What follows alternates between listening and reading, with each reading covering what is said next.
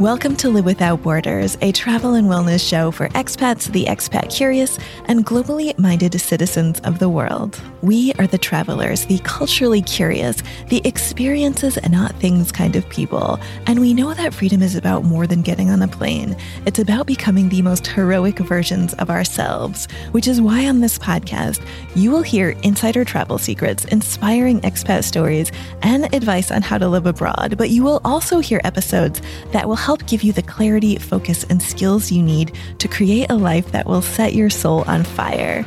I am your host, Sarah Miketel, a certified clarity coach trained in the Enneagram, and I first moved abroad on my own at age 18, and I have been permanently enjoying life in Europe since 2010. If you are ready to make some big moves in your life and want my help moving from someday to seize the day, visit livewithoutborderspodcast.com. I've had a podcast for several years now, and one of the core values that I talk about is that we will never have this day again. Make it matter. It's my softer way of saying, if you died tomorrow, would you be satisfied with how you lived this day? And I know I didn't invent this way of thinking, but I didn't realize that the Stoics have been talking about this for thousands of years until I learned about the greatest philosopher king Marcus Aurelius, who ruled until 180 AD. That's 180 AD. So a really long time ago. He said, you could leave life right now. Let that determine what you do and say and think. And any Marcus quotes that I throw out here in this episode are from the Meditations, which Marcus wrote, and it's the Greg Hays translation. So Marcus wrote down many words of wisdom, and I want to share his story today because he is such an ideal example of how we can all live a good life no matter what obstacles come our way. First, let's dig a little deeper into the idea of memento mori, which is Latin for remember you must die. Marcus was influenced by the Stoic philosopher Epictetus, who talked a lot about this memento mori concept, but he didn't use that exact phrase. Here's Donald Robertson, the author of How to Think Like a Roman Emperor, who you heard on the previous episode on Stoicism. Here's what he has to say on the history of memento mori. It comes from Roman generals or emperors who were generals. Um, riding in triumph through the streets of Rome in a triumphal chariot, and they'd have two slaves who may have been gladiators actually, holding laurel crowns above their heads, and they'd whisper in the general's ear as he triumphed through the streets, Remember, you must die. Because the generals would paint their faces red in imitation of uh, the god Jupiter or Zeus. So they became like a god like you know, there's like a ticker tape parade and stuff, and the guy would whisper in his ear, "Memento mori, remember you must die." So you do your ego doesn't get too big, like you stay grounded and stuff. But the phrase survives because it's a genre in the history of art, right? Like uh, Vanitas paintings and things like that. Uh, even Damien Hirst is it with a shark and formaldehyde that's a memento mori. So we, we still have these concepts that filter down into our culture, but we don't know where they came from. Like everyone's kind of forgotten. It's like there was this huge universe, literally like a Plato's Academy, like a temple or a university that was smashed. Like, and we've just got little fragments or bits of it. And we go, oh, there's this cool idea here, this little cool. We don't realize it used to be this magnificent edifice. So we're impoverished intellectually and philosophically uh, a, as a society. We're just trying to reconstruct like the shattered remnants of uh, you know what what were once great uh, philosophies of life that, that guided people uh, through adversity. And so we're kind of fishing around for a philosophy of life. We're all lost you know, like uh, many people are now agnostics or atheists, or they've kind of like Christianity has ceased to be the dominant guiding force that it was. As Nietzsche said, God is dead, but we're still kind of trying to come to terms with that. Like, so for many people, they're looking for a, a secular philosophy of life, and they don't realize that we already had those but they were destroyed. The books were ripped up and shredded and burned. The buildings like Plato's Academy was knocked to the ground. But we still have the concepts, the words, the ideas, because it filtered down through the arts. The Stoics say we should never be surprised by anything, that we should be prepared for whatever comes our way. So I have to keep myself in check when I want to say, I can't believe that our society has just floundered around in a mental health crisis when we have had stoicism this whole time. I felt the same way when I stood in Rome's Pantheon, which was built in 125 AD by Marcus's adopted grandfather Hadrian. And the Pantheon is the best preserved ancient building in this city. It's a former pagan temple that's now a Catholic church, which is still in use. And that is how uh, it survived over all of these years because it's been constantly in use. It's a cylindrical temple with a columned porch and has this massive concrete dome that stretches 142 feet high, the exact diameter of the rotunda below, a perfect building that by some miracle survived the sacking of Rome. And I remember being in that, uh, in the Pantheon for the first time and also standing outside of it and hearing that in 410, 410, the barbarians invaded and just burned and looted everything that they could, but they weren't able to pull down the Pantheon. The temple was just too solid and strong, but the temple fell into the dark ages and civilization lost the knowledge to make good concrete for a thousand years. So they could not make buildings like the Pantheon for a really long time because they lost that kind of technology. They lost the knowledge. And to be honest, it's still pretty much lost. They don't make concrete like the Romans did. And as Donald indicated, over the centuries, we have lost almost all of the great writings from ancient Greece and Rome, but some very important works survived, which Donald discovered as a young teenager when his father died. His dad had been a Freemason, and Donald was seeking a philosophy for his own life. As an adolescent, I was kind of going off the rails. I really, you know, I dropped out of school and I had no idea what I was going to do. And then I kind of discovered philosophy and it, it gave me a thing to base my direction in life around. And it, it's a gift that's never stopped giving to me and other people seem to benefit from it as well. I think it's a scandal of our culture that we have this heritage that's so incredibly valuable and people, when they discover it, love it to bits.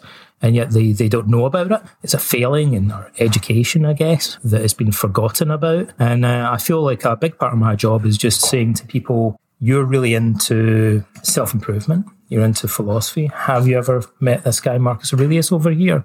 And then they go, no. And I say, check it out. And they go, wow, that's amazing. And they get really excited about it.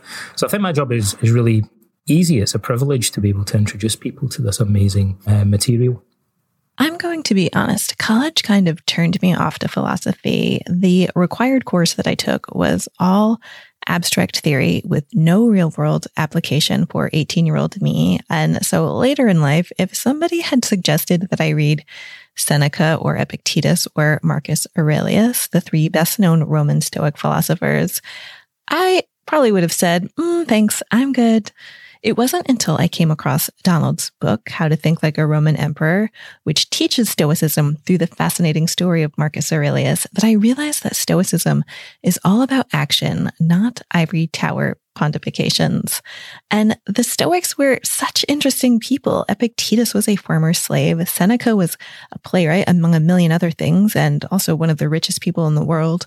Marcus Aurelius was chosen to be emperor, and we know a lot about him thanks to the book the meditations which he wrote, his letters, and what other people have written about him. When he was a wee boy, his dad died. And so Marcus was three, his father died, and we don't know why. But then his mum, who is this incredible woman, brought him up. I suspect his mum introduced him to Stoic philosophy because she was friends with a Stoic philosopher called Junius Rusticus. And so, other than that, Marcus had a reasonably happy childhood. He was a Roman noble. He had a privileged upbringing. He was talent spotted by the Emperor Hadrian. And Hadrian was a horrible, obnoxious, pretentious, bad tempered idiot. Um, I know he's one of the most popular emperors, but he was he was an unpleasant man with a bad temper, and he, he kept having people executed and stuff. And Marcus thought, I don't want to be emperor because I don't want to be like him. And he said something to Hadrian, and we don't know what he said to him.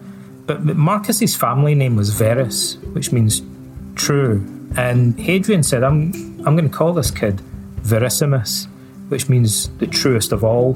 And it seems to imply that Marcus must have said or did something that when he was a small boy, and Hadrian thought, like in the Emperor's New Clothes, right? This kid's the only one that can talk straight to me. Like everyone else is around here scared of me. And so he decided that this little kid was going to be Roman emperor one day, but he was too young. He had to, Hadrian had to appoint an interim uh, ruler, Antoninus Pius. And Marcus allegedly thought, I don't want to be emperor because I'm going to end up like a head case like Hadrian. The story goes Galen, Marcus Aurelius' court physician, who was a, a notorious know it all and, and, and smart ass, but left loads of really interesting books as a result. Galen says that one day Hadrian lost his temper with a slave, and he happened to be writing at the time. The Romans used a metal stylus to write with, it's like a fountain pen a bit. And uh, so Hadrian just lashed out and stabbed this guy in the eye with his uh, stylus. And, uh, and then everybody went, ah! and they were aghast. And so Hadrian then felt embarrassed. And uh, so he said, Oh, sorry, you know, like, is there anything I can do to make it up to you? I've got loads of money if that's any help. You know, and he, he, offered to make it up to this guy. And the slave famously said, um, well, the only thing that I really want is my eye back, which is one thing that even the most powerful man in the world couldn't give him. So Galen's point is that sometimes when we lose our temper, the consequences of it might be permanently irreparable. So Marcus grew up in this culture and he thought, I don't want to turn into a monster like that idiot. I don't want to be emperor. But then Antoninus Pius succeeded Hadrian and Marcus absolutely revered him.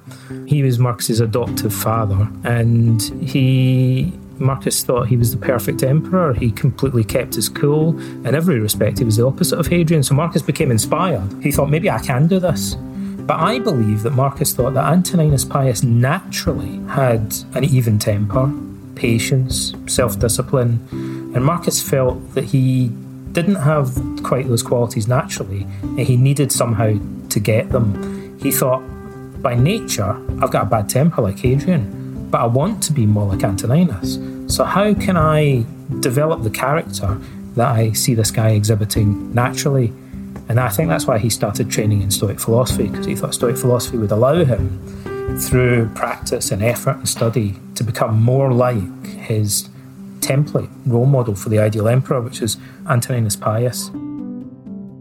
I'm going to jump ahead in time to talk about the meditations, which were private notes that Marcus wrote about applying Stoic philosophy to his life.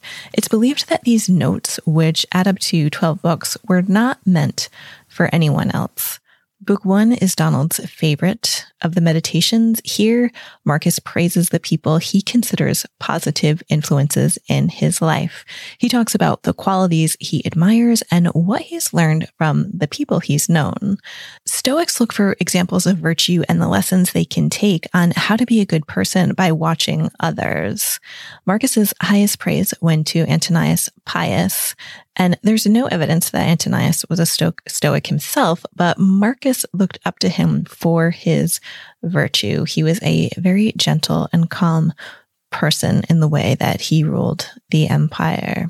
The Stoics believed that it's important to have role models, and whenever you have a question about what you should be doing about something, you should think about how your role model or mentor would act under the same circumstances. So, what do you like about your role models? How do they act? How can you be more like them? And how would you act if they were watching you? Donald poses this reflective question. How much time do you spend embodying the qualities of the person you most admire? I will let that sink in for a moment because I, I don't think that most of us spend much time thinking about this. So, how much time do you spend embodying the qualities of the person you most admire? You can choose anyone to be your role model. So, living, dead, fictional character, somebody who embodies your values. Marcus looked up to Antoninus and Epictetus, Donald, I would guess, looks up to Marcus. For me, I'm going to add Donald Robertson to the list of people who I admire. Okay, let's go back in time to when Marcus became emperor in 161 AD. Before this time, he unofficially ruled alongside Antoninus during a very peaceful reign. As soon as Marcus got into power, the Parthians invaded uh, Armenia, which is a Roman client state or allies. The Romans were legally obliged to do something about that. And so they started a five year war in the Middle East uh, against the Parthians. The River Tiber flooded, which was a catastrophic thing to happen. A lot of livestock and homes were destroyed tended to be an, an, epidemic of malaria that follows floods like that, caused by mosquitoes, because everything's kind of like swampy and stuff. There was a famine because a lot of uh, food was lost and livestock. I think there was an earthquake around about that time as well. I think there was also an uprising in Britain. Um, so a lot of things started to go wrong. And then they won the war in Parthia and they thought, phew. And then uh, the returning legionaries in addition to all the gold and stuff that they brought back, uh, brought back the plague, which is a, probably a type of smallpox. And the, the current coronavirus pales in comparison to the horrors of the Antonine Plague. The Antonine Plague lasted roughly 15 years ish, and it killed something like 5 million people in the Mediterranean region alone. You know, Marcus had to spend most of his reign as emperor dealing with that. And one of the things that happens when you have a plague and it kills half the legions is that the northern tribes along the Danube frontier, your enemies on another frontier, uh, and the Danube in this case, think this would be the perfect time to have an invasion party. Like, let's all invade, because um, the Romans are all dying anyway. And so they had a massive invasion. They got all the way over the Alps into Italy and besieged the city of Aquileia and uh, Marcus, who had never served in the army, his brother dropped dead, who he put essentially in charge of the army. And so Marcus was thrust into this position of having to take operational command of the largest army ever massed on a Roman frontier, which numbered approximately 140,000 men. And he was sick. He had uh, chronic chest and stomach pain one Roman author says his skin was transparent, by which I mean he was, uh, I think he meant he was pretty pasty looking and sickly. They constantly thought he was going to drop dead. Like they always thought, oh, he's going to peg it any minute. But like many sickly people, he clung on longer than everyone else, ironically. So it was all the healthy guys around him that were dropping dead like flies. He, he, last, he outlasted a lot of them, even though he was always coughing up blood. So Marcus goes to what is now Austria to take command of the army, and that's when he started the meditations. Donald theorizes that he wrote it, at least in part, because he was lonely. Earlier, Donald mentioned that Marcus's mother had a Stoic friend named Junius Rusticus, who became Marcus's main Stoic teacher for decades. But we happen to know that he died round about the just around the time that Marcus started writing the meditations. And Marcus would have had to leave him in Rome because he happens to be the urban prefect, which is like the mayor of Rome. And Marcus had to go to Austria, so he would have been separated from him anyway. And uh, and then he died. And so I think Marcus would have been writing letters to this guy, talking about philosophy and life and stuff. And then the guy dies. And then Marcus thinks, I'm going to have to take over the role of becoming my own therapist my own mentor. And so the heading on the original version of the, the Meditations, as his book is known today, the original Greek manuscript uh, was titled To Himself, as if he was writing correspondence to himself, as opposed to writing to one of his friends or, or tutors. And I, that's my theory about how he began writing the Meditations. It was a substitute for his, I believe, for his uh, lifelong uh, friend and advisor, who recently deceased. Even though it's widely believed that the Meditations was never intended for public viewing, it's become one of the most popular and widely read self-help and spiritual classics of all time. Well, it captures Marcus's notes on how to live a good life by being a good person. It doesn't exactly capture the essence of what Marcus was like as a person. For that, we have other sources. So we had the meditations, you know, for centuries and then at the beginning of the 19th century, an Italian scholar called Angelo Mai discovered a bunch of letters, a cache of letters between Marcus and his rhetoric tutor, his Latin rhetoric tutor, a guy called Marcus Cornelius Fronto. And this is amazing because it's the private correspondence of a Roman emperor. So we like literally get a window into this guy. Like if we could be really nosy, if you wanted to be really nosy about the inner life of a Roman emperor, this is it. And what we learn is that he was incredibly affectionate towards his friends. He was like a really, really nice guy. He was very educated. He's always talking, as you'd kind of expect, poetry. Talks to Fronto lot about rhetoric, gives a lot of speeches. He's uh, very, like, talks about his family all the time, like he loves his kids. He gives evidence of being adept at diplomacy and specifically uh, reconciling arguments between his friends. So we see him do this over the course of several letters, and it's really quite impressive. Then you can connect that to the fact that a major part of his job as Roman emperor. It's not. We sort of think of an emperor as somebody like you know, like Nero and Caligula. There were bad Roman emperors that ruled as autocrats and wanted to be celebrities, and then there were other Roman emperors who were the com- completely the opposite and were career politicians and bureaucrats and spent their life studying and training really, really hard uh, to do the job really conscientiously and saw themselves as a servant of the people. Like, so there were good emperors and really good emperors and really bad emperors, right? And Marcus and Antoninus Pius were, were really good emperors, and Hadrian was kind of like somewhere in between. He had these off days, and but sometimes he was good as well. And so a big part of his role was to be a diplomat and to engage in peace negotiations with other tribes, uh, races, like something he had to do all the time. And so we can see in these letters that he's highly adept at diplomacy. Also, by modern standards, he heaps praise on people. He's you know, I'm very warm. He's always get, showering them with expressions of love and affection, telling them how much he misses them and things like that. This, this is earlier in his life, by the way, before he's really ha- had all these catastrophes and he's toughened up more and kind of he started writing the meditations. But at one point, he says to Fronto, because Fronto was from the north of Africa, and so he was a bit of an outsider in Roman society. And they say, look, Roman patricians, like wealthy Romans, the upper class in Roman society, don't even Fronto says they don't even have a word in Latin for philostorgia, like this Greek word. It means natural affection.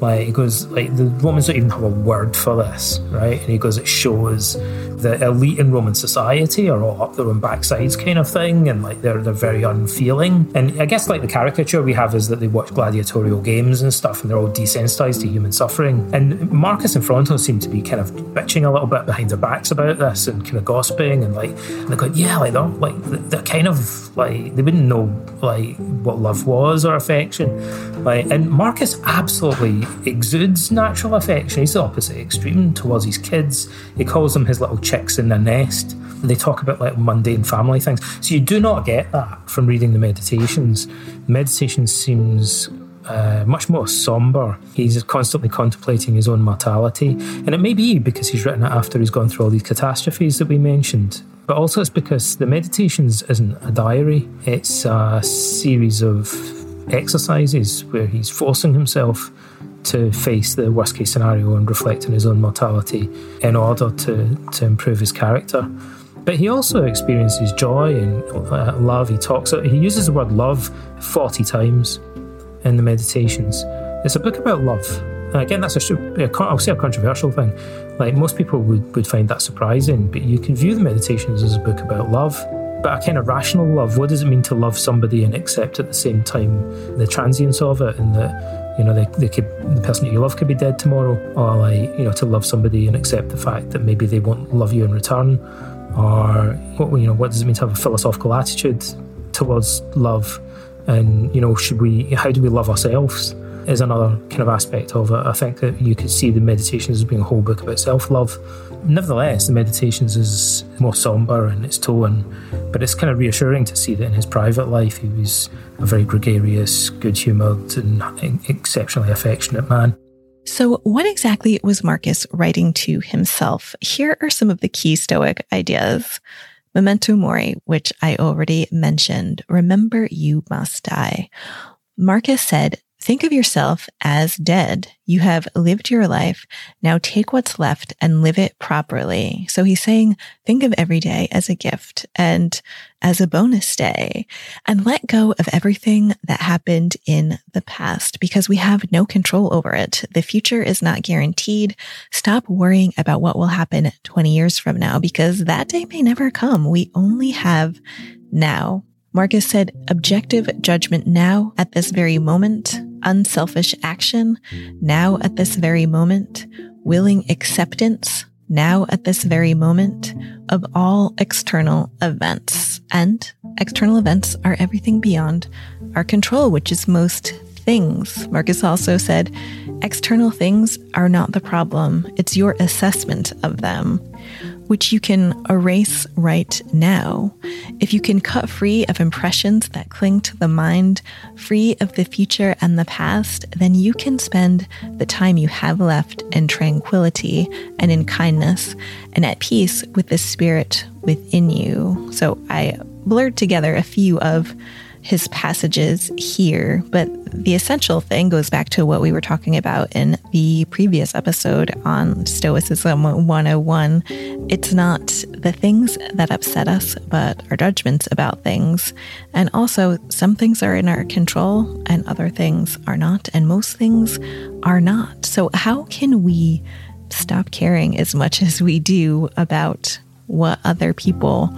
Are thinking about us. Marcus said, It never ceases to amaze me. We all love ourselves more than other people, but care more about their opinion than our own. So, in other words, your opinion of yourself should matter more than someone else's, especially some random on the internet. Do what you think is right without worrying about what other people think, or because you want praise or attention, or because you want to avoid conflict. Start valuing what you think about yourself more than what other people think of you. And remember that the thoughts that you allow in your head determine how you'll think and act and feel. Marcus said, The things you think about determine the quality of your mind. Your soul takes on the color of your thoughts. So instead of complaining when something goes wrong, ask yourself something like, Why did this happen?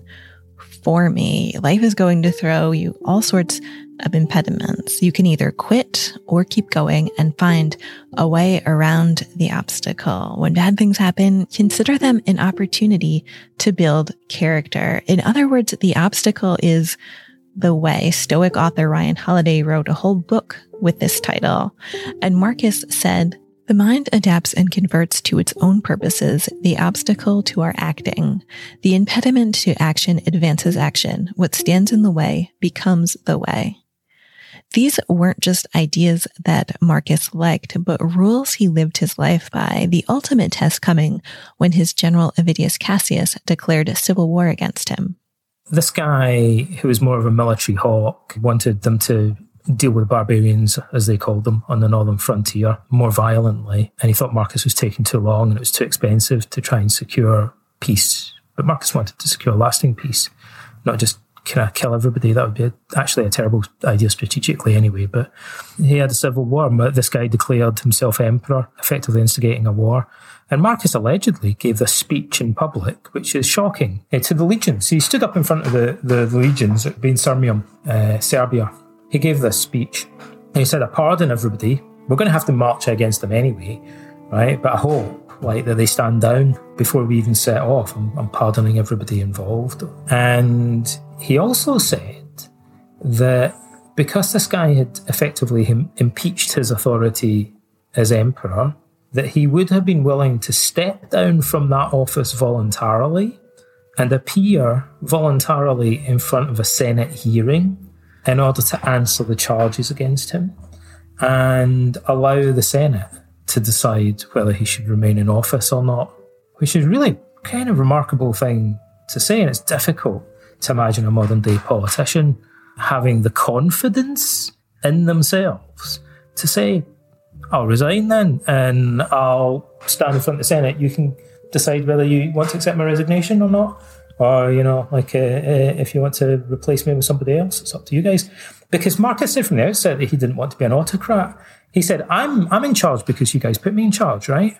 And they say that every major decision he made, he ran past the Senate, and every major appointment he made, he confirmed through the Senate as well. He said, "I'm here to rule in collaboratively." It's a kind of presidential version of the Roman emperor, if you like. The way we think of an emperor, it's unfortunate that we use that word because in Roman society, the concept of the emperor evolved over the centuries.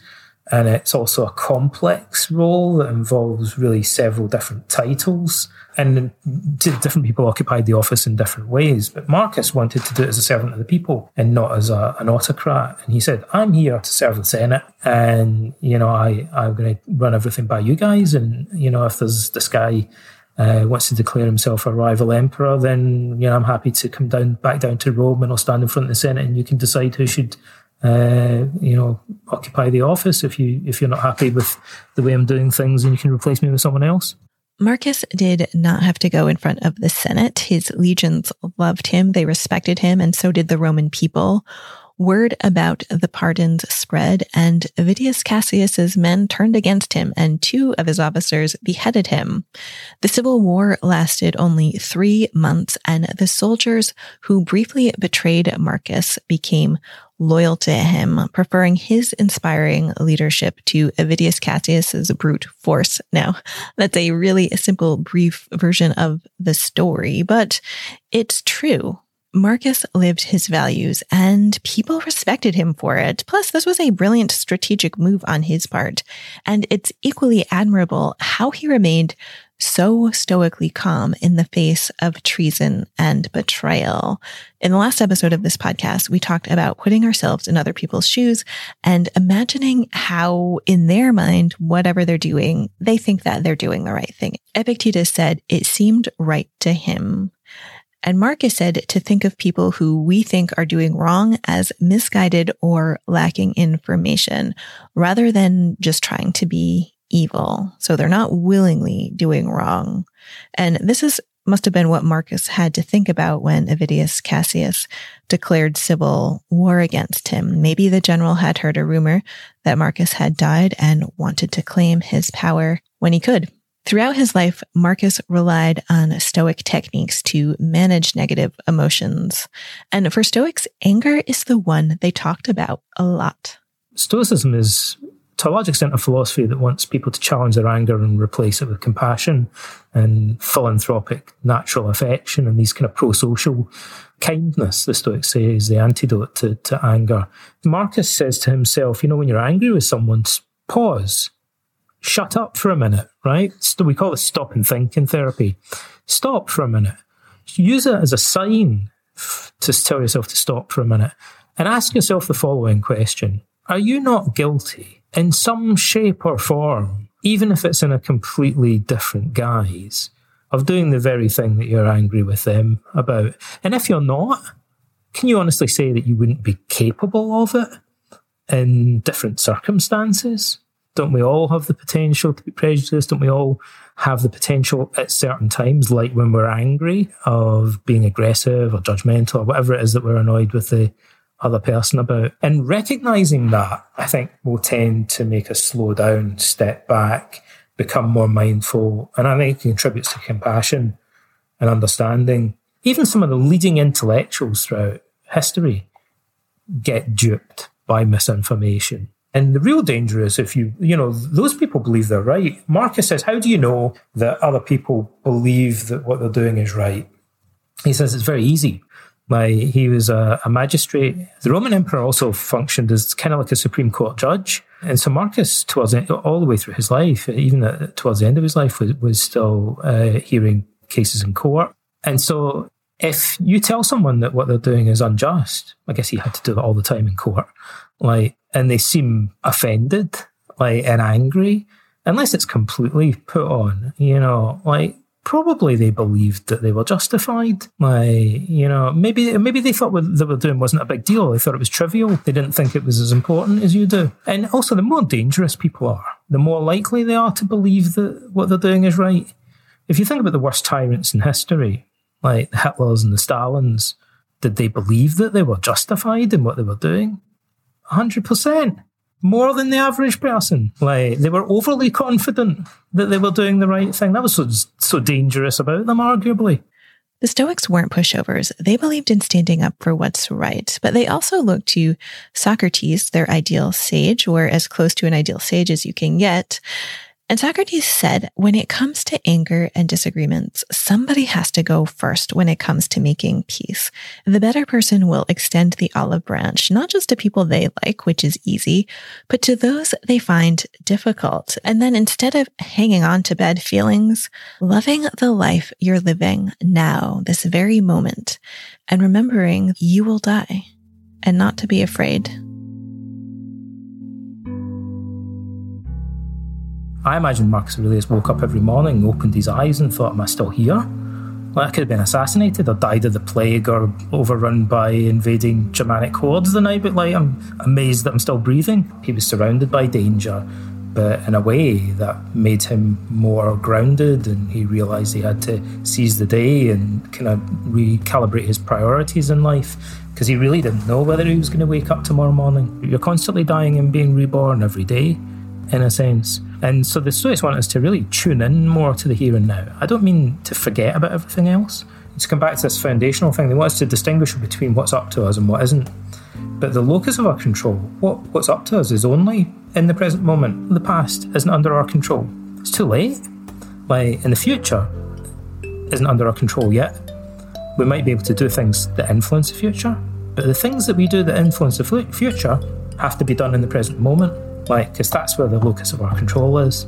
And so Stoics want us to, they're always like dragging us back. They're saying, hey, come back, you, come back here. Where have you gone? You've gone off into the past, into the future. Come back, come back here to present moment and what you're doing right now and pay attention to it. And the meditations of Marcus Aurelius in particular is one long, you know, meditation on the on the present moment. He's constantly talking about dwelling in the here and now. In Athens, there are signs everywhere where we say, Mind the gap on the underground. The Greeks have a sign that says prosochi, which means attention. Or if they have a sign that says beware of the dog, it says prosochi with a picture of an Alsatian or whatever. And this is the words that the Stoics use for mindfulness, you could call it. They mean pay attention to what you're doing right now from moment to moment, the way you're using your mind, particularly the way that you're using your value judgments. And we're always forgetting about that. We're always off zipping into the future or ruminating about the past. Think about what you're actually doing right now and take more responsibility for it.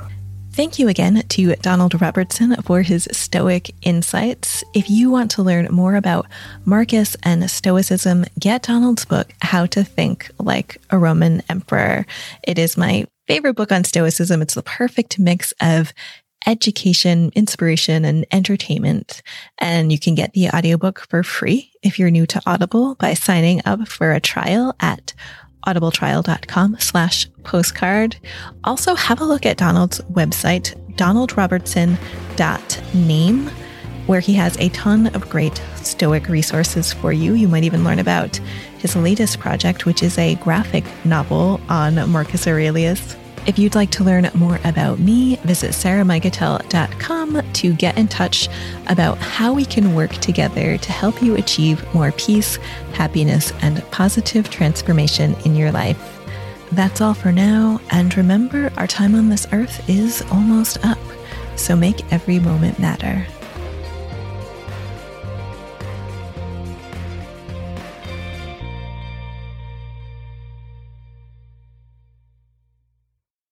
Hey, let's continue the conversation. Head on over to my blog on Substack for more content on how to thrive through better communication, stoicism, and global exploration. That is right, blogging is cool again over on the Substack platform. There you can chat with me in the comments, and I have plenty of bonuses for paid subscribers, or you can just read for free. So click the link in the episode notes to access the Substack Live Without Borders.